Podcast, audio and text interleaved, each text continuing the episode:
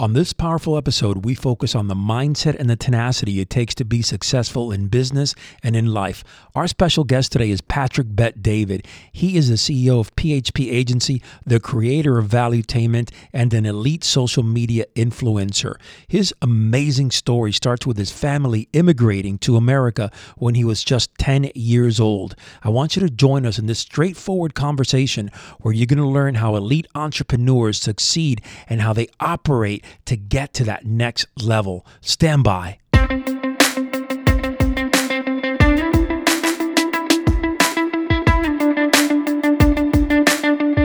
Rise up a warrior, my brothers. Welcome back to the Man of War. My name is Rafa Conde, and of course, I am your host. More importantly, a man on a mission here to take you up to that next level, to transform you into a modern day warrior. My brothers, listen real quick here. If you have not heard about the Conclave of Warriors, you have been hiding under a rock. Somewhere, somehow, you must have missed it, but I got to tell you something. It is going to be an unbelievable event here. Downtown Miami, December 1 and 2, the most empowering event of the year something very unique that has not really been done before. We're talking about connecting with our audience on a one-to-one level. We're talking about that first day main stage presentation, then we have an immersive second day with Q&A sessions, breakout sessions, inner circle breakfast, VIP party. I mean, we can go on and on here and of course, don't forget about the PT session with Navy SEAL Ray Care right down by the Miami River. Listen, I am so stoked. I am looking forward to meeting each and every one of you and sharing a phenomenal two days, an amazing two days. Grab your tickets right now. They're selling fast. This event will sell out. Conclaveofwarriors.com. That's conclaveofwarriors.com.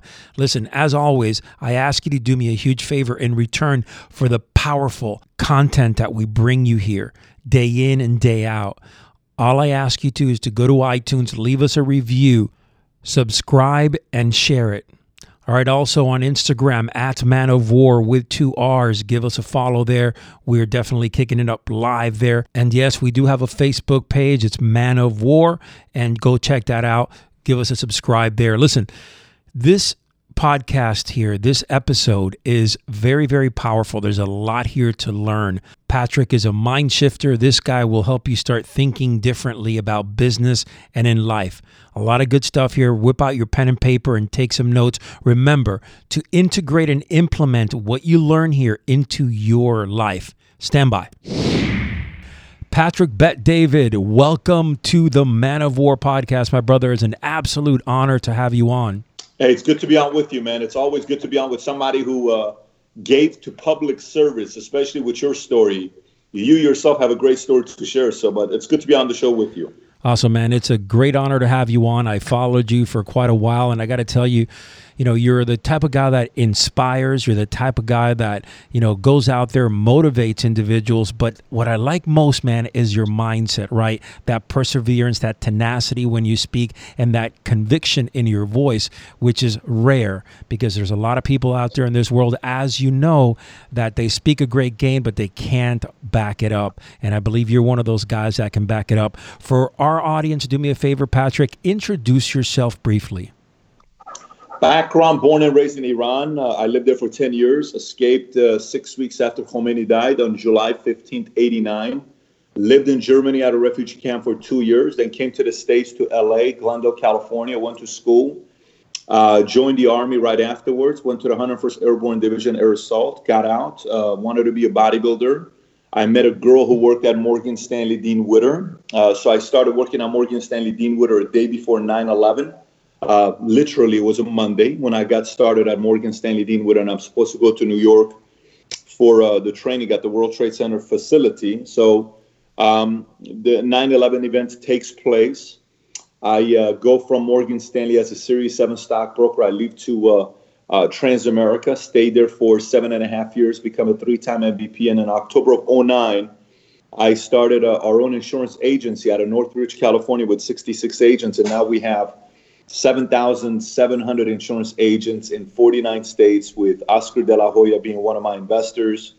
Uh, Gabriel Brener, the owner of Houston Dynamo, has another one, and a $5 billion one, uh, fund from New York called Atalaya Fund. and I accidentally started a YouTube channel. I was kind of late when I started my YouTube channel. Um, a lot of these guys started it early. We started in 2012, 2013, and uh, grew that from where it was at to now uh, over 900,000 subscribers, nearly a billion minutes watched. So that's a little bit about myself.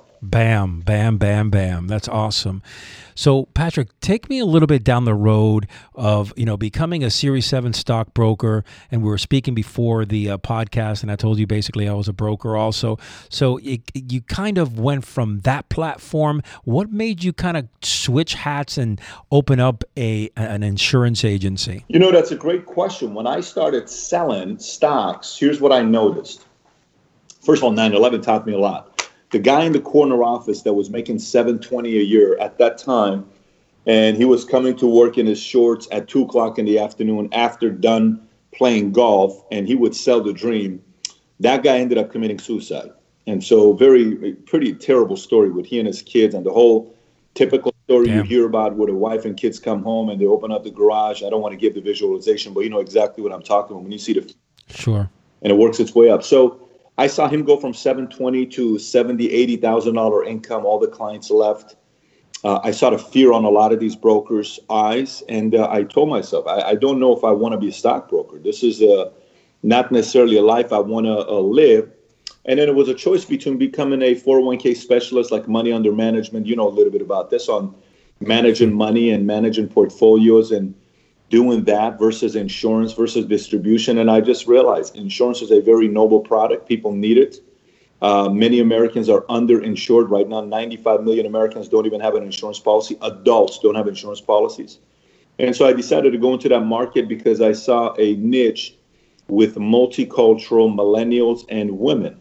So today, our insurance agency is a you're, we are 54% Hispanic, 51% women, and the average age is 34, while the entire industry is a 59 year old white male. So I saw an opportunity and I decided to focus on it and not trying to generalize all my uh, different uh, uh, products. Like, you know, we also sell this and we also sell this. We, we, we wanted to specialize one product and insurance was a product. By the way, I'm still Series 7 licensed till today. I still am with a broker dealer. We still offer securities product, but the main specific product we focus on is insurance. Interesting. So Patrick, take take me down a road also developing your culture. I mean, you're talking about a culture here where typically, you know, coming up on Wall Street, knowing the insurance guys, they were kind of looked down on. You know, there were the the 50, the 60 year old guys kind of retiring, the dirt, you know, their shirts tucked out of their pants, kind of sloppy. That mentality, okay, of the insurance men out uh, going back when we were coming up in the late 90s, early 2000s through this, uh, through the uh, Wall Street.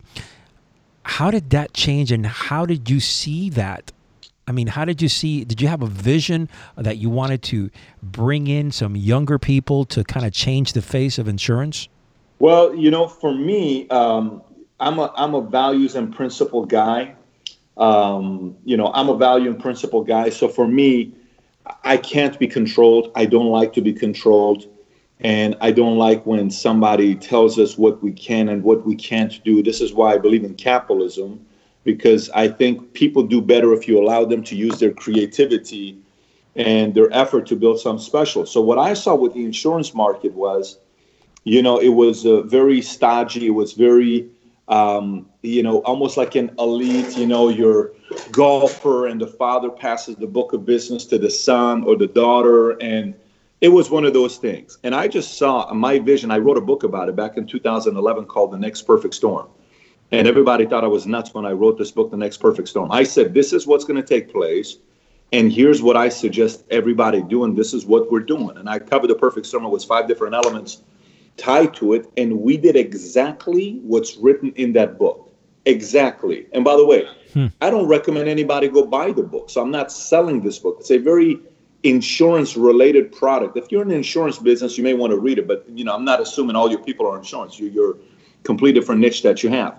But I wrote that book, and so I casted my vision, and people thought I was crazy, I was insane. And now, seven years later, the biggest insurance uh, uh magazine comes up to me and does a cover story on me back to back, and title "Can Patrick Bet David Make Insurance Cool Again?" And so now it's become a phenomenon. You know, we had our conference a month ago in Las Vegas at the Venetian, four and a half million dollar budget we put up with 5,000 people. If you go on YouTube and you type in the word Patrick Bet David and Kevin Hart, uh, our entertainment of the night was Kevin Hart. And I'm talking like awesome, full on his, you know, profanity and his irresponsible, I mean, he, the dirty jokes that he tells.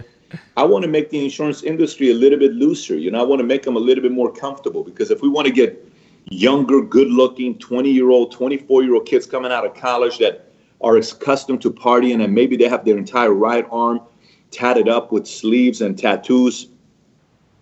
And it's a good guy. He's just got his arm tattooed because he's a creative guy. You know, tattoos 20 years ago meant you were a gangster. Tattoos today just means you're creative. It's a complete different identity. But some of these 50, 60, 70 year old insurance agents are not comfortable with the guy that's 24 years old tatted up. Even though I don't have any tattoos, I grew up in rough environments. So for me, I saw that as an opportunity, and I could have been wrong, but you know, uh, in this situation, um, the vision kind of favored us, so it turned into what it is today. Very cool. So, talk to me about your mindset, about the way that you carry your you wake up in the morning all the way throughout your day your business how you approach your business how you approach life i mean give me little tips here yeah, so uh, I am. Um, if you want to know like daily routine, um, I probably sleep at one o'clock in the morning. Uh, I'm up six uh, every day. Um, I'm a. I'm a. If you look at my uh, uh, Fitbit, right? You, you, know the whole Fitbit when it kind of tells you how many sure. sleep, all that other stuff. Every week I have a night where I sleep two to three hours. Every single week. I have a night where I sleep two to three hours. And I don't want to inspire anybody. Some people are going to say that's just not healthy. You know, that's just not this. I'm not telling you to do it. I'm just telling you that's what I do. Every week I have a Hey, my brothers, just a quick break in the action here. I want to invite you to the Conclave of Warriors, downtown Miami, December 1 and 2. We're talking about an event here that will change your life forever. We're going to be having a two day immersive experience like you've never experienced before. We're talking about taking it up to an entirely new level here. The goal of this event is to connect with you on a one on one level if you're looking to lead yourself to success, overcome challenges, and of course, strengthen your mindset, this is the event. You need to be here. You can network with other warrior minded individuals that are coming to this event from all over the world. Listen, tickets are selling extremely fast. This event will sell out here. We're we are right now within that 60 day bracket. So that means this is where it's going to rev up and these tickets will most likely sell out here over the next coming weeks. So jump on board, get your tickets, conclaveofwarriors.com. A day where I sleep two to three hours. On average, I'm going to be probably around four to six hours. And then every week, you'll find one night that's going to be seven plus hours. It could be seven hours, it could be eight hours, but one night a week, I refuel. Um, I have to get my workout in. I got to get my cardio in. Um, today was a little bit of a weird day. I didn't get my cardio in today because Alex Jones' interview went live this morning, and there was a lot of controversy, and we had to get our attorneys involved, et cetera, et cetera, because it went out on 9/11, and you know, you you hope you don't get banned, and what if you do this? So there was a lot of stuff that we had to work early in the morning. But uh, you know, I'll do my cardio, I'll do my weights, I'll get my exercise in, and then I'm off to the races. And I run 80% of the time I'm running the insurance company, meaning at the home office right now, if you were to come over here and visit us, uh, we had the, the largest insurance company out of Slovenia visit us yesterday. People always come and visit the headquarters to see what it looks like. The moment you walk in, you will find a 10 foot uh, Optimus Prime at the front lobby. It's a $49,000 statue. uh, you'll find a nine foot Incredible Hulk with uh, Batman and the Joker, and you'll see a 12 foot painting with some strange characters of Tupac, of the Shah, of Senna, of Einstein, yeah. Ken. It's just a very random things that we do here. We have a one and a half million dollar studio that we set up where we do our production here. Uh, and we all our employees, support staff is all here. My executives are here, the COO, CCOs, you know, president, CFO, everybody works out of here. And so that's what I do. And I go from morning till night. And uh, you know, figure out a way to spend a little bit of time with the kids uh, at night, if not at night, on Sundays. And then uh, that's my day to day. And I work six days a week. I don't do five days. I don't do four days. I do six days a week. So that, in a nutshell, is my schedule. So tell me, did you get this type of mindset, this drive, this tenacity, and, and then this grit from your parents, or was it something that you learned growing up? No, we we actually uh, uh, uh, we actually were not a competitive family. Meaning, like I can't tell you if I ever played games with my parents. Like we didn't do board games.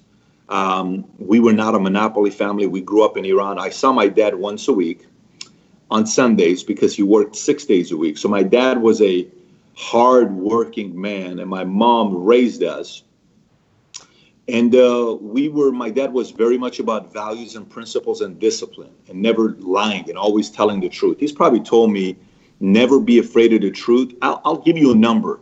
He's probably told me that 40000 times. I mean the guy would tell me that every day 10 times. Never patrick remember never be afraid of the truth. Never be afraid of the truth. Never be afraid of the truth. I'm like why you keep telling me this? I got it already.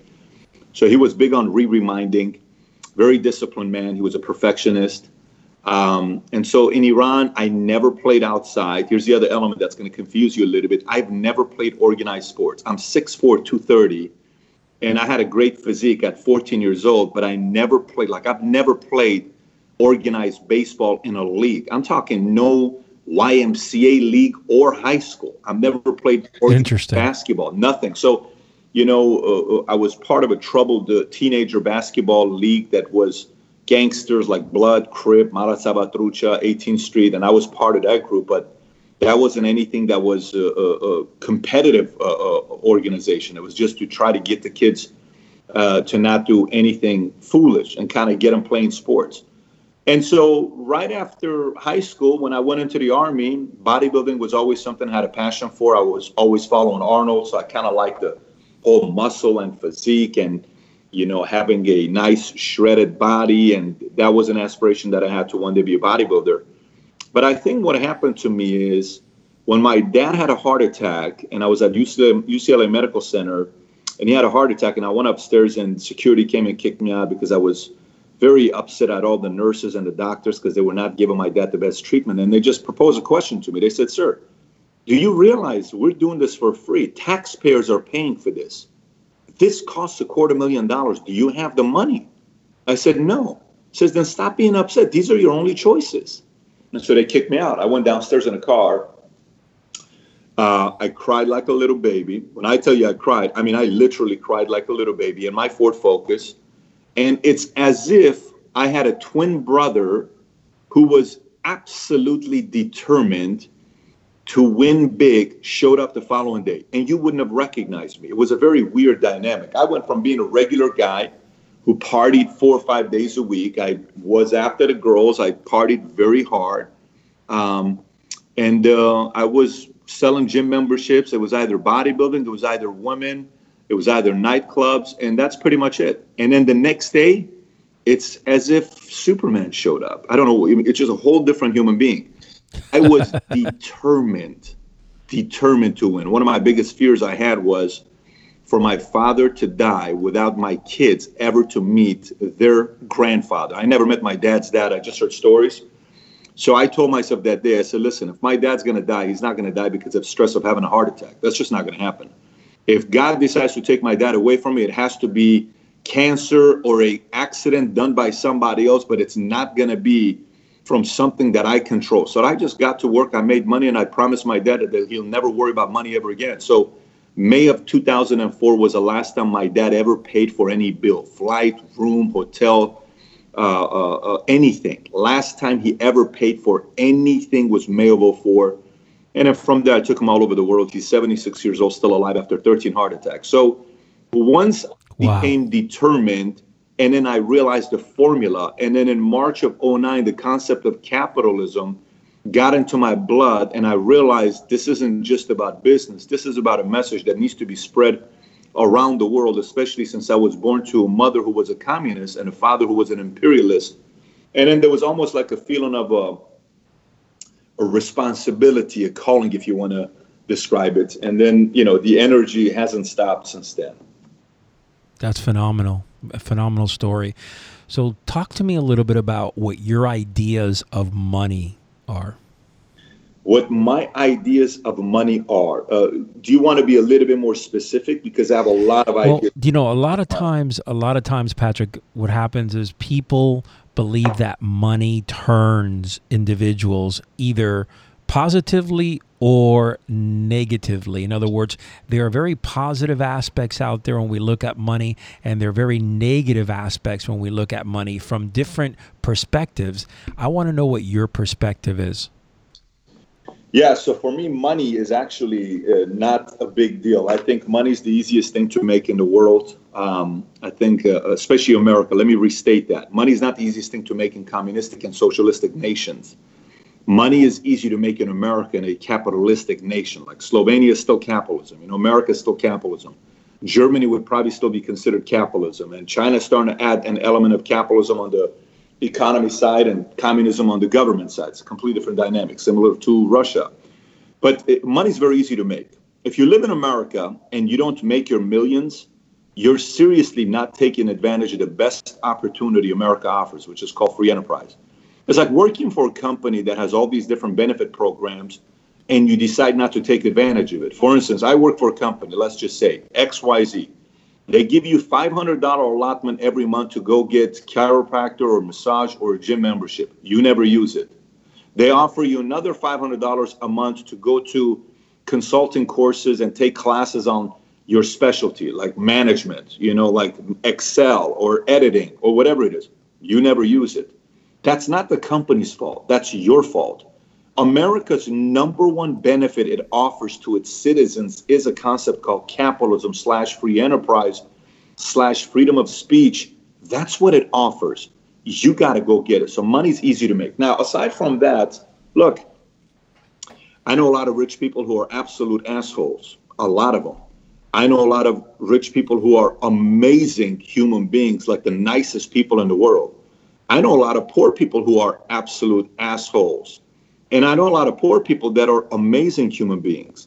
Money is just going to make you more of who you are. And that is an absolute truth. It's not a, a myth. That is actually very, very true on what happens with money to people. But, uh, yeah, I think a lot of times yesterday I had a couple guys here, and one of the questions they were asking me, they said, Pat, so, you know, where is laziness stemmed from? I used to be a very lazy kid growing up. My dad would always say, Why are you so lazy? And then I finally figured out laziness is stemmed from boredom.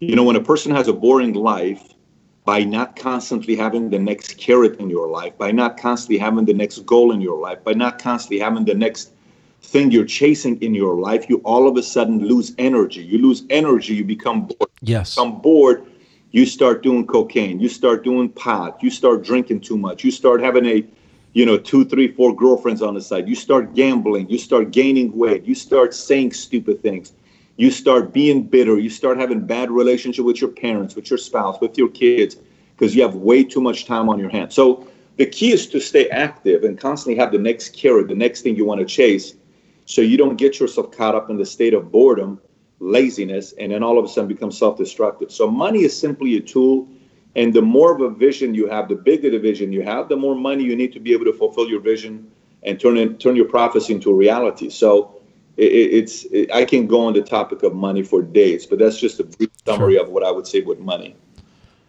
Sure, and I'm curious to know where where you put say let's stay on money for one more second here uh, where you put money in values of your life like a lot of people unfortunately put money as the priority and of course money opens uh, up. I mean, definitely it opens up different available options for everyone. Okay. There's no doubt about it.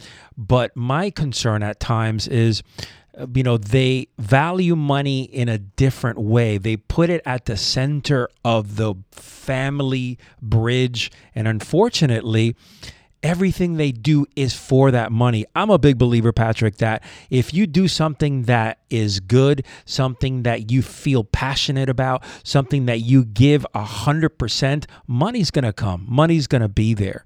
But my question to you here is this as far as your family goes, as far as the values that you've put and instilled in your family, where does money sit? So it's interesting you say that. I teach my kids four things that they can all repeat. I tell them, I say, Daddy, what do we stand for as a family? And they'll say, Daddy, we lead, we respect, we improve, we love. I said, Do we bully people? No. Do we get bullied? No. I've probably said that to them, I don't know, four or five thousand times, right? They have they have to know it all the time. And I say to them all the time, and I ask them all the time. Um, I'm gonna talk about money with my kids. I think sometimes there, there's a challenge here, and, and, and, you know, the only way I know how to be uh, give feedback is just to be myself. Sometimes, say you're the hedge fund manager in your early 20s and you're making a killing, and the company goes out of business for doing fraudulent activities, and you become a police officer. There's a lot of stories like that, right? Say you are somebody that uh, you were 22 years old when a mortgage uh, was booming, and all of a sudden by 24 years old, you're making 2.2 million dollar your income. This is a very good friend of mine, and you're living in a four million dollar house. You have three exotics, and you go to a nightclub. You no longer even have to pay for the corner, you know, uh, table. You get your name's all over it. You, you, you're you're like a legend during that three four year run rate and then all of a sudden 2007 the market tanks and you lose everything. And now you're being investigated for selling loans that weren't qualified by you know lenders and creative uh, uh, underwriting and creative financing. And then you're facing lawsuits and taxes. Well that's discouraging. Look there's a big difference. Sometimes when we take a big hit in life um, we the way we respond there can dictate what the next 20, 30 years can look like. I'll break it down for you. I'm a big fan of every man and woman needs to have a massive, massive uh, rock bottom type of a moment. I, I prefer it to happen very early, 20s, 30s, preferably 20s. And what does this mean? A breakup. I mean, I had a girl that was a model and, you know, Hollywood, dropped that gorgeous cover of magazines. We're together for three years. We're about to get married. She broke up with me. It crushed me because I thought this was it. I had a, a, a, time where I was part of this company and I was a rock star with this company, going around the country speaking on yachts, and people are showing up. Oh my gosh, this guy, 20 some years old, look at him, et cetera, et cetera. And then that company went out of business, fully went out of business. It was ran by a guy that was worth money, but it went out of business. And I was crushed. And I was $49,000 in debt. And at that moment, I was about to join the army. I remember when I was in the army in boot camp, in initial when the boot camp when I went in the first week, you go through your testing. I got into the biggest fight in the laundry mat that was like a bloodbath, just a terrible fight. And my drill sergeant pulled me aside and he says, You are not made for the army. You don't do well with authority. You just don't. You have a problem. And guess what we're doing for you? I said, What's that? He said, We're, we're letting you get out of the army and we're not even calling it honorable, dishonorable, or less than honorable. We're just saying you never even applied so it doesn't hurt your credit. You just get out. This isn't for you. So they put me in the other room and they gave me a phone. You don't give phones to anybody in a MEP station or in boot camp when they're going in. You take the phone away from them because they have to go through that pain. But they just told me flat out, you got to get out. I called all my friends, every one of them. Pat, you got to come out. All the girls are asking about you. You got to get out, man. We got to go party. We got to do this. We're going to do that. I went to sleep, uh, sleep that night. I had a guy named Wiggins who was my bunk bed, uh, a bunk buddy. And we spoke that night. And that night, I went to sleep, couldn't sleep. I woke up in the morning and told those guys, I'm staying in the army. And they, they, they made sure that my life was going to be hell for the next three months because I chose to stay in. You see, I think sometimes when we lose, we um, uh, lower the importance of money. And I think that's a mistake. I think sometimes when we lose, to make ourselves or our kids or our spouse or our brother, sibling, cousin, you know, best friend, parents, we make them uh, uh, uh because they need love at that time, because they need support at that time we figure out a way to justify and say things like money doesn't matter, all these other things, which, believe it or not, for the rest of people's lives, they're going to argue about one topic more than any other topic, and it's money. Why, why not address that and stop hiding it and try to hide behind our faith or our family? Because many people do it. Listen, I've seen this so many times. I've seen it so many times. My mom would call rich people greedy. And yet at the same time, all she ever fought my dad about was money. What a contradiction. Everything was about rich people or bad people. And then I said, you know what? Screw this. I don't want that. I want to have choices. I'm going to make the money. And the reason why I'm going to make the money is because I want my, my kids go to a Christian school, private school, all three of them. That costs a couple thousand dollars per kid. Why did I put them there? Because I want them to learn the right values and principles. That costs money. I don't want to leave it to public school. Now, I want a public school kid myself, but I wanted to have choices for them. That those those sure. things right there are things where sometimes we uh, we we we like to demonize money, but money is not the problem. Guns aren't the problem. Drugs aren't the problem. McDonald's isn't the problem. Cheesecake's not the problem. It's the choices people make that's the problem. We need to address choices rather than demonizing all these other things that are accessible to a lot of us, and money being one of them. Great stuff right there. Great stuff. So, do you believe that overcoming challenges and overcoming obstacles in your life is a must for you to get stronger in mind, to get stronger in spirit, to get that tenacity and that grit? Yeah, so I think you either have to have somebody around you that has that to have a glimpse of it. Like, I mean, look at Trump had a father like Fred Trump, right? So he saw that, right? So you look at JFK had a father named Joseph Kennedy, and Joseph Kennedy was absolutely crazy driven and John F. Kennedy wasn't actually the most competitive son. It was his oldest brother named Joseph Kennedy, who was a fighter pilot, and he was the one that was being set up to be the president of the United States because his father won. His father was devastated when Joseph Kennedy died in war, completely devastated when his father died in war. But John F. Kennedy had a glimpse of it from his father. Now, I don't have somebody in my life that is a super like my dad wasn't a millionaire. My dad was a cashier at a 99 cent store. You know, my mother didn't believe in capitalism. She didn't like rich people. She preferred communism. So I didn't have an example of that for me to, you know, spread my wings and say, one day I'm going to continue this family generation and I'm going to be XYZ. That wasn't the case with me. With me, it was I hit rock bottom. When I hit rock bottom, I had one uncle that I saw six times. I went to his house, and he had this house that was a good sized house. And I would go there and I would watch how his kids, his grandkids responded to him. And I would tell myself, man, I would love to one day be viewed uh, the way his kids look at him, the way his grandkids look at him. Look at the way, you know, he debates topics. And I would just watch this man. I'm like, wow, that's that's great. But I went through a lot of difficulties and I had a couple examples that weren't close, but distant, but I saw them a couple times where they inspired me. Nowadays, that could be somebody on YouTube. Nowadays, it could be somebody on Netflix, a documentary you watch. We have so many stories nowadays to be inspired by. But if you don't have that, I think hitting rock bottom and getting your ass handed to you a couple of times is going to do good for you, but also having a couple glimpses of victories is also going to do good for you. So tell me, do you read? All the time. Oh, I can't even help myself. I read all the time. I'm all about reading books. Oh, yeah. How important do you think reading is and learning from others that came before you and uh, kind of absorbing that knowledge? Well, it, it's it, it I, I, can't speak for everybody, but I can tell you for me, if it wasn't for reading, you don't know who Patrick Bet-David is. Period. If it wasn't for reading, you would never know who Patrick Bet-David is. Flat out. I picked up my first book, and after the first book, 1,500 books later, now I'm Patrick Bet-David to the world. But 1,500 books ago, I was just Tico to my father or my sister, the nickname. Now it's a whole different story today. What happened? Those books completely changed the way I viewed everything. So I'm a, I'm a big advocate of uh, reading books, especially especially for those who don't necessarily have an education or degree or any of that stuff. Books can really do a number on you. Awesome. So, talk to me now that you mentioned education.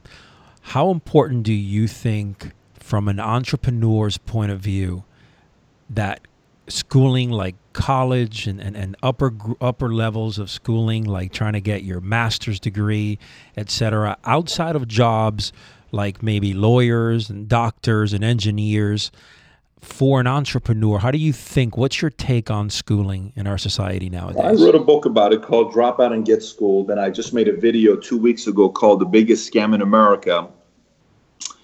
Um, that's created a ton of controversy, and that the biggest scam in America is a college system. You know, it's become a, a political environment. It's become a place where, you know, uh, they went from strictly being about education that's turned into a business now, and that's why everything's being expensive because you're now going to a place, uh, a business that's the ultimate business they have. These are the ultimate capitalists because they don't pay taxes. I mean, you realize colleges, you know, don't pay taxes on the money they make on their endowment accounts. The interest right. they don't make tax they don't pay taxes on that. They don't pay taxes on the tickets they sell to their football games. It makes no sense to me. And these are professors and, and teachers who bash capitalism and they bash the, the system that America has. Yet these guys are making the most money, period, and they don't want to pay taxes. So look, I, am not. I'm all about education. I think if somebody's trying to become a major in anything that's related to STEM, obviously you need to go to school. You want to be a doctor, lawyer, engineer, any of that stuff, science. You need to go get uh, a, a you know a proper amount of education. But if you want to be an entrepreneur, you know, I asked Mark Cuban this question. I said, Mark, what do you think about people that say things about college education? Do you think you know, people need to get a degree or they don't. He says, those who say you don't need a college degree are idiots. I said, really? He said, yes. So he spoke on it. And then I said, Mark, why are they idiots? Because where are you going to learn accounting? Where are you going to learn how to handle your account when you run a business? Where are you going to learn how to do that? I said, okay, specific to that. Are you saying that I need a four year degree, or are you saying that I can take those classes in colleges because those can help me out? Then he changed his opinion and his answer. He says, No.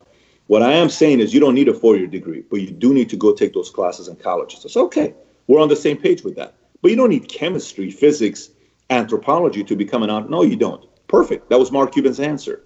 So, you know, I think that a new movement's coming in. The college uh, educational system is going to be disrupted heavily in a mate. It's already starting to take place with online. A lot of YouTube channels are becoming bigger degrees. Like, you know, we're Valuetainment is getting people around the world to become entrepreneurs and become successful in business. If I if I showed you the hundreds of emails I get, you know, I had a guy flew in last week just to say thank you. This is a guy that watched Valuetainment four years ago, and he was a regular guy making sixty thousand dollar year income. Last year he did fifteen million dollars in one year. We don't we don't sell courses. These are online educational courses. You're to see companies like Google, Facebook, Apple stop looking for kids that are going to college and they're to start teaching courses internally. So imagine Google, Facebook, Apple take the 80 classes that its students got to take to become a you know graduate. They're going to say out of those 80, what what has to do with coding and engineering? Only 16 of them. How about we teach those classes internally in Google University? Great, do it. Screw all these colleges. We don't even wait for them.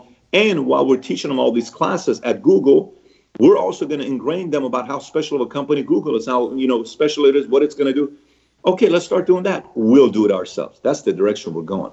These colleges and universities are 10, 20, 30, 40 years away from waking up every morning with fear because everyone's not calling them scams. We're not there yet, but it's going to take a couple decades to get there. Well said, man. Well said. With that, talk to me about millennials and what you think of this new millennial society that's in their 20s and 30s. Uh, I think they're great. I think um, just like any other generation, understanding them is important.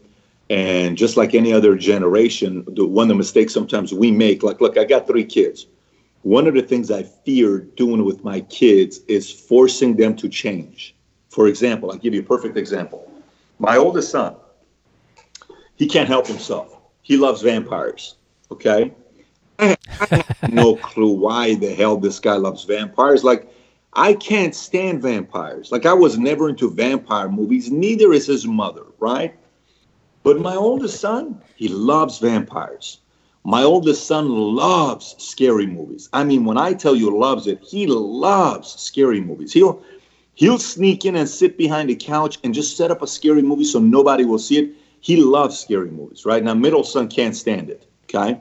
My middle son looks like a bodybuilder. He's four years old. He's got calves muscles, chest, back. The guy's just, he looks like he's ready to compete. And my two year old is always, you know, about loving her middle brother, taking care of you. She's very attentive. You know, she cares. She wants to help out. Like, no one ever taught her to pick stuff up and throw in the trash. She started doing it the moment she started walking. This kid is just a sweetheart. Right now, my oldest kid goes to school. He got kicked out multiple times. And I said, why is he getting kicked out today? Well, because he was scaring kids by telling vampire stories. So one day I come home and I said, Daddy, he said, yes. Actually, there's a great picture of this on my Instagram account. It's very heartfelt because he, he was five years old and he felt like he was weird. So he's like, Daddy, why are they calling me weird? And why are they doing that? I said, Daddy, come here. I said, come here, let's talk.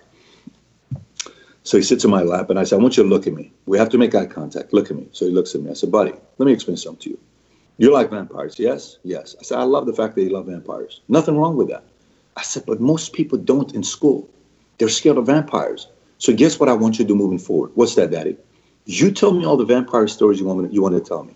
Don't tell them in school because they don't fully understand you. I said, remember, you and I are very similar. People didn't understand your father when I went to school. They try to force to change me. And, and you got to realize I'm, I'm not going to do that. Yeah, I'm going to teach you about certain habits that's going to help you win in life, like leading, respecting, improve, love, not bullying, getting bullied, all this other stuff. I sure. said, but everything else, bud, dude, you're one day going to make, you know, scary movies. You're going to make horror movies. You, maybe one day you're going to be the best producer in the world. So every one of these scary stories you want to tell, you come tell me. So he comes and tells me all these, Daddy, what if a dinosaur was in the background and they went at it with a vampire and they fought and this vampire bit the dinosaurs on the neck and the pterodactyl showed up. I mean, he tells me stuff. I'm like, where do you come up with this kind of stuff, right? Here's the point. What's the moral of the story? I think people got to stop trying to change millennials. I think people got to stop trying to change millennials. I think people got to stop trying to change the next generation. No one knows what it is to grow up with Facebook, Twitter, Instagram, Snapchat in high school, except them, and not millennials. The founders that are coming up, whatever the next generation is. We don't know what it is. Like I don't know what it is to have Facebook, Google, YouTube in high school. I didn't have that. We barely had American on America Online that you would go in, in those chat rooms. Remember the chat rooms back in the day? Sure, sure. We didn't have all this other stuff. So I think uh, the best thing we can do is learn from the new generation, teach them the right values and principles without trying to force to change them. Good, good stuff. Good stuff. So while we're on uh, talking about social media, how do you think social media has impacted business in over the last 10 years? Tremendously. I mean, it's like uh, giving you an opportunity to build your own CNN, Fox, NBC, ABC, you know, CBS. You have your own opportunity to build a platform. If you have any sort of value, entertainment to bring to people, that you capture an audience, the audience is yours and yours. And the more relevant you stay and the better you do, the bigger the audience gets. You look at, there's only two artists in the world that have had a number one hit on the Billboard in four separate decades. Two artists. One of them is Ray Charles, the other one is Sting. Nobody else has done it. They stayed relevant for four decades. Do you realize how hard it is to do that? Oh, yeah. Here's a guy named Donald Trump who's the president today. The guy's been relevant for five decades. He started off first being the daddy's son who had a lot of money. Well, you know, he's the son of Fred Trump. And then he left the business that his dad was doing. He went to Manhattan and he made a name for himself. Then he went into football, failed in football, went into casino, failed in casino, went into a, a TV show, killed it with Apprentice, and then he became president. And so you know, you can sit there and say what you want with stories, but social media today, what happened with Trump, you're going to see that happen in times 100 in the next 40, 50 years because the strategy started Very today. interesting. Listen, Obama became a president because he understood social media, and everybody picked it up from a guy named Ron Paul. Ron Paul, who ran for office back in the days when MySpace first came out, no, very few people actually know this and remember this. Ron Paul raised $6 million in 24 hours on MySpace. Who raises wow. $6 million on MySpace? We're living in a Jeez. very different time right now. And those who spend some time realizing about social media and staying relevant, that there, there is no limit to where you can build yourself in the next two, three, five, 10, 20, 30, 40 years. So I see that you, uh, from from what I follow you on Instagram and, and see the insurance agency.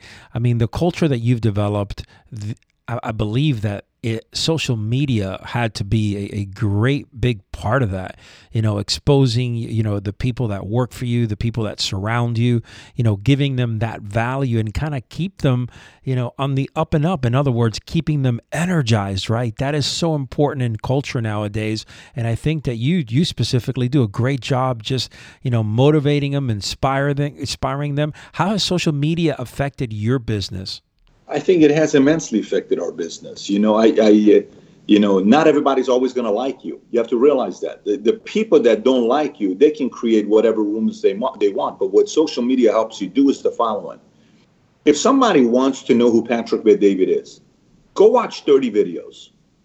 After 30 videos, you're going to tell yourself, you know what? I kind of know who this guy is. I mean, if you go watch 30 videos of Gary Vaynerchuk, you're going to know who he is if you go watch 30 videos from Grant Cardone, you're going to have an op- opinion about the guy. If you go watch, uh, uh, you know, a 20 episodes of, you know, uh, uh Shark Tank, you're going to know who Daymond John is, Mr. Uh, per, uh, what's the Mr. Wonderful is, Barbara Corcoran, Mark Cuban, which most of them have been on Valuetainment before. You're kind of going to know how they're wired. You're going to know them. So social media gives your customers and potential employees and customers and investors and people you're going to do business with, it gives them the opportunity to research about you at 12 o'clock at night while they're in their underwear in bed to see if you're worthy yep. to do business with or not. While 10, 20 very years good. ago, we couldn't do that. Very, very. I mean, that's a. I think social media is a huge part of your branding. If you don't have that as far as business, I mean, you're you're not going to make it over the next few years, no doubt about it. So, Patrick, I want to dive deep in here. Okay, I want you to tell me the most difficult time in your life, the most difficult challenge of your life, and how you overcame that. Well, it depends on what phases of life, right? I mean, there's a lot of them. But if you want to know uh, some of the phases, one of them was living in Iran where we got bombed on and everybody was telling us to go hide under stairs uh, and the only reason we knew stairs were the best place to hide is because every time you saw hundreds of buildings that were bombed on, the one thing that was left behind was the stairs. So here we go. We would go hide under stairs and you would hear all the bombs. One day we got bombed 167 times in a single day while I lived in the capital with my mother and my father and my sister. And I watched how poised my dad stayed. I remember one time we drove over the bridge to go to a city called Karaj, which is about two and a half hours away from the capital of Tehran while we're driving over the bridge, there's a big flash, red flash behind us. We're driving a white Renault. I don't know if you know what a Renault is. We're driving a white Renault. Sure. And my dad says, Don't look behind you. Well, my sister and I look behind us. We crossed the bridge. A bomb was dropped 50 yards behind us, and the bridge is coming down. I mean, that is a hmm. story that stays in my mind till today. You know, I remember living in Germany at a refugee camp and getting to a fight, and, you know, with some other guys and getting stabbed and having a scar that stayed with me till today by an Afghani guy. And I'm from Iran, and you know, Iran and Afghani. But I'm Christian. I'm, you know, my family's half Assyrian, half Armenian. So, what the refugee camp was like, it was uh, was a strange environment there. I remember coming to America and, you know, not everybody fully understanding what it meant to be from Iran. You know, I joined the army, and you know, hey, why are you in the U.S. Army? You know, and I had to learn very quickly that you can sit there and tell the world, oh my gosh, I'm being discriminated and act like a victim, but there is no victim that ends up leading the free world and becomes a leader. Victims don't become leaders. Vic- victims become Amen. leaders of victims. I don't want to be a leader of another victim. I want to be leader of leaders. That's that's that's what I want to be known for. I don't want to be known for having a lot of people that follow me that are all victims. No, you can have all that credit you want. I want leaders to say, that guy right there is going to say the way it is. And I prefer following a guy like that because he's not afraid of sitting down and having a conversation with somebody while everybody is afraid because what if? Um, you know, that's that's what more more you know is more important to me. Now, difficulty wise, when we started a company and I got sued by a 400 billion dollar company uh, with the intentions of them trying to put us out of business, and my wife had a you know, miscarriage on our first baby, and I'm walking outside till 1.30 in the morning listening to Foreigner. I want to know what love is. I mean, it just makes no sense why that song, but I remember that. And, and I'll tell you something. That built character. That got our marriage to be stronger. That got us, you know, to be better human beings and realize that, look, you know, good times are around the corner, bad times are around the corner. No one's free from bad times. It's inevitable. We can do a lot of things to try to minimize some of the things. You know, you can do a lot of things to minimize self inflicted wounds where you don't self sabotage yourself, but we're not leaving this world, you know, alive. You're going to die. And we're going to see a lot of friends and family yeah. probably go through tough times. I mean, I have three young babies. These kids are going to go through hard times, and I'm going to have to feel their pain when they're going through it. This is reality. So I can give you a number of stories on what it's been. And at the same time, I can also let you know that I am who I am. You take those things away, I'm telling you, there's no way in the world anybody would know who I am, minus the 100, 200 people. You wouldn't. So, so we yes, got to go yes, through yes. those difficulty yep. times. So, absolutely, those times is what forged who you are today, no doubt about it. And uh, so, tell me something. You know, you mentioned you were Christian, and how important is faith in your family? So, I, so here's how I do with my faith. Just so you know that I don't like to advertise uh, my faith because I was an mm-hmm. atheist for 25 years of my life. And, uh, you know, I didn't believe in God. I was a kid that got kicked out of Bible school in Iran because I would always say, you know, God really loves all these people you talk about. Why did he just, you know, allow us to be bombed and all these innocent kids died? So I was, I was all an atheist. You know, it was all about being an atheist. I joined the army when I was in the army. They allowed us to get away for a weekend at this camp because of the high score I had on my PT. Four of us were able to go to this camp and there was one requirement. The man that owned the camp wanted the kids to listen to him read the Bible for one hour at night. Okay. So I'd sit in the back and he would do the talking, and I would uh, uh, play with the billiard balls because I couldn't wait for him to finish so I can go play billiard. That's what I wanted to play. I don't want to talk about Luke, Matthew, John, all this other stuff, boring stuff. Finally, when we're leaving, he comes up to me and he says, Look, I was given this Bible on Christmas Day, 1974. I think you need this more than I do. I want to give it to you. So he gave me his Bible. I was like, wow, it's pretty nice. You've had this thing for 23 years. It was, you know, June of 97 when he gave it to me. So I'm like, why is this man giving me this? Something like that, like September of 97 when he gave it to me. So, anyways, long story short, from that day I came home uh, to my barracks and I started praying three times a day. And this is what my prayer was Look, I don't believe you exist, God. I think you're fake. I think people think you exist. I think they uh, are weak to be naive and believe that some something like that exists. I just I'm just praying. If you're out there, you listen. If you don't, you won't. But uh, you know, it is what it is. I did that three times a day from '97 on, September '97 on, and then eventually, you know, I had a moment where um, I gave my life up, and then faith played a very, very, very, very important role in my life uh, but I'm not the guy that advertises it. I'm not the guy that imposes it. I'm not the guy that goes around saying if you don't, because I never liked the whole judgment thing. Well, you know, you're going to hell. You know, I'm, I'm not. I'm not that guy. Uh, I'm more coming from a different place of knowing a solid. Uh, this this was I dated a girl. Okay, similar story with the girl I was telling you about the model back in the days. One day we sat down and I challenged her. Our sex life was amazing.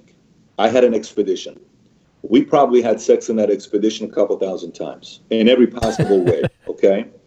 And, you know, we had a great time. You know, we would, we were, you know, high hormones and, you know, we'd pull over and we'd go into restaurants and we'd have sex in McDonald's uh, bathroom. We'd have sex in Starbucks. We were just a freaking wild, stupid, young, 20, 21 years old, and you have no idea what's going on. So this thing kept going on till about 23 years old. And I'm at a moment where I'm like, you know what? I don't know if I want to be with this girl or not. I don't know if this is my wife or not. So I gave her a test. I said, hey, listen, here's what I'd like to do. So what's that? I said, I say we go one month without having sex. She said, I'm sorry. I said, let's go one month without having sex. She said, Did you meet somebody? I said, No, I'm telling you, I love you, but I want to go one month without having sex. She says, What's your point? I said, Honestly, I want to know what else we have in common outside of great sex and let's see if we have anything to actually talk about that's as of substance. She said, That's weird. So we started. so it was a Friday. I take her out Friday. We went out, watched a movie. Typically, when we're done with the movie, We'd come back, we'd park it a block down the street from her house, and we'd have sex. And I said, yeah, mm-hmm, and I dropped her off. Nothing happened. Very awkward. She's like, whatever. And she got out. Okay. Next day, same thing. We go out. And this time we don't go to movies. We just went out to dinner. And then we have nothing to talk about. When I tell you we have nothing to talk about, we have nothing to talk about. And then after a month, we're like, dude, nothing to talk. We have no commonalities at that time, right? Finally, one day I sat her down and I said, look, here's what I'm starting to realize. She said, what's that? I said, I'm a screw up. I mean, I, if you leave it to me, I will do the dumbest things in the world because, you know, I get tempted all the time and I kind of enjoy sinning. Uh, I said, here's what I think. I think I think we ought to, you and I ought to go figure out a higher power that we base our relationship off of. Because if we screw up, we have to go to a book, we have to go to a manual, we have to go to certain values and principles that we both agree on that's above you and I. And I don't know everything, you don't know everything. Why don't we go find something? I'm open to any religion, but let's go look, some, look for something that you and I both agree with. She says, Oh my gosh, what's gotten up to you? And and that's when I kind of knew. I said, I know myself. I know I'm going to do something stupid if I don't have a certain set of values that I build my foundation on. So that's kind of where my direction went into figuring myself out. And I went on like a two, three hour year journey of studying Scientology, Mormonism, Christianity, Seventh day Adventist, you know, Judaism. Anyways, I don't want to go into this whole religion thing, but that, that was kind of my journey when it led to where I'm at today. That's awesome, man. And the fact is that you were a young 20 year old guy. For you to step up and say, hey, listen, let's not have sex, that's not the norm. you know, one day I'm going to interview her and I'm going to have her tell that story because we are still very good friends till today. One day I'm going to have her tell this story because she'll probably say, from a standpoint where someone's going to say, you know, freaking we thought Pat was just saying this stuff because he's saying this stuff, but Pat actually means this stuff. Yeah, I actually mean the stuff that I say. So that's awesome, man. Pat, man, you're you're definitely you got so much to talk about. We can sit here for hours, man. You're so you know I love the fact that you're articulate, you're to the point, and you don't say, you know, you cut through the bullshit. I love that. I appreciate it. Hey, listen, uh, where can people follow you, reach you, and and uh, and you have a great YouTube uh, channel also. If you can give my listeners that. Yeah, I mean, if a person wants to study the content, you just go on YouTube and you type in my name, uh, Patrick Bet David. B-E-T David, or you just type in the word entrepreneur and you're going to see me on one of the videos. Okay, because a third of the videos will probably be me if you just type in the word entrepreneur. The second thing is if you do want to ask me a question, I respond on Twitter and Instagram. And on both of them, my handle is my full name without the hyphen. So just type in Patrick Bet David and you'll find me on Twitter and on Instagram. And I do respond 50% of the time. That's great, man. That's great. You know, eh, one thing here, man, it's that I feel that our society needs is more men like you, more individuals to step up, say it how it is. You know, guys that have been successful, guys that have definitely been able not only to, to talk about it, but actually been there, done that, and be able to walk the walk. And, you know, we talked about millennials earlier. I'm a big believer that, yes, millennials, you know, a lot, they, they're definitely a lot of people knock them and whatever it is. But having mentors like yourself, people to look up to like yourself, I mean, it's only going to lead them in the right direction, no doubt, man. Hey, I, I appreciate that, man. I, I agree with you. I think the, the world needs more leaders and you know, for me, I've always said if there's anything I want to die being remembered for, I don't want to be known for my humor. I don't want to be known for having great content. I want to be known for being a great leader, whatever that leads me into. I don't think there's a better compliment in life than being called a leader. So I appreciate that. And for our listeners, Valuetainment is on is on YouTube. This guy does some some badass inter- interviews. You gotta go check it out. It's something very unique, very up to I mean it's right there in your face these interviews this guy dives deep I love that Patrick man you've been an awesome guest, no doubt about it. And I really appreciate you being on. And certainly, this was a, a podcast right now. This is going to be my 100th show. So uh, we're going to celebrate on that for sure when this comes out, brother. I love it. Send us the link when it comes out. We'll share it. All right, Patrick. Thank you very much for your time, man. Hey, thanks, buddy. Boom, there you have it. What a great conversation with Pat. Let me tell you something. This guy's a straight shooter. He knows his shit, no doubt about it. He's a very successful businessman, an entrepreneur, but more importantly, he's a down to earth dude. That's what I love about him, all right? I hope that you gained some valuable information, some solid content here, but more importantly, use the strat- strategies, right? And the tactics that you learn from here and apply them into your life. Integrate them, my brothers. That is the key element here. Hey, listen, check this out. Before we go, conclaveofwarriors.com. You got to go there.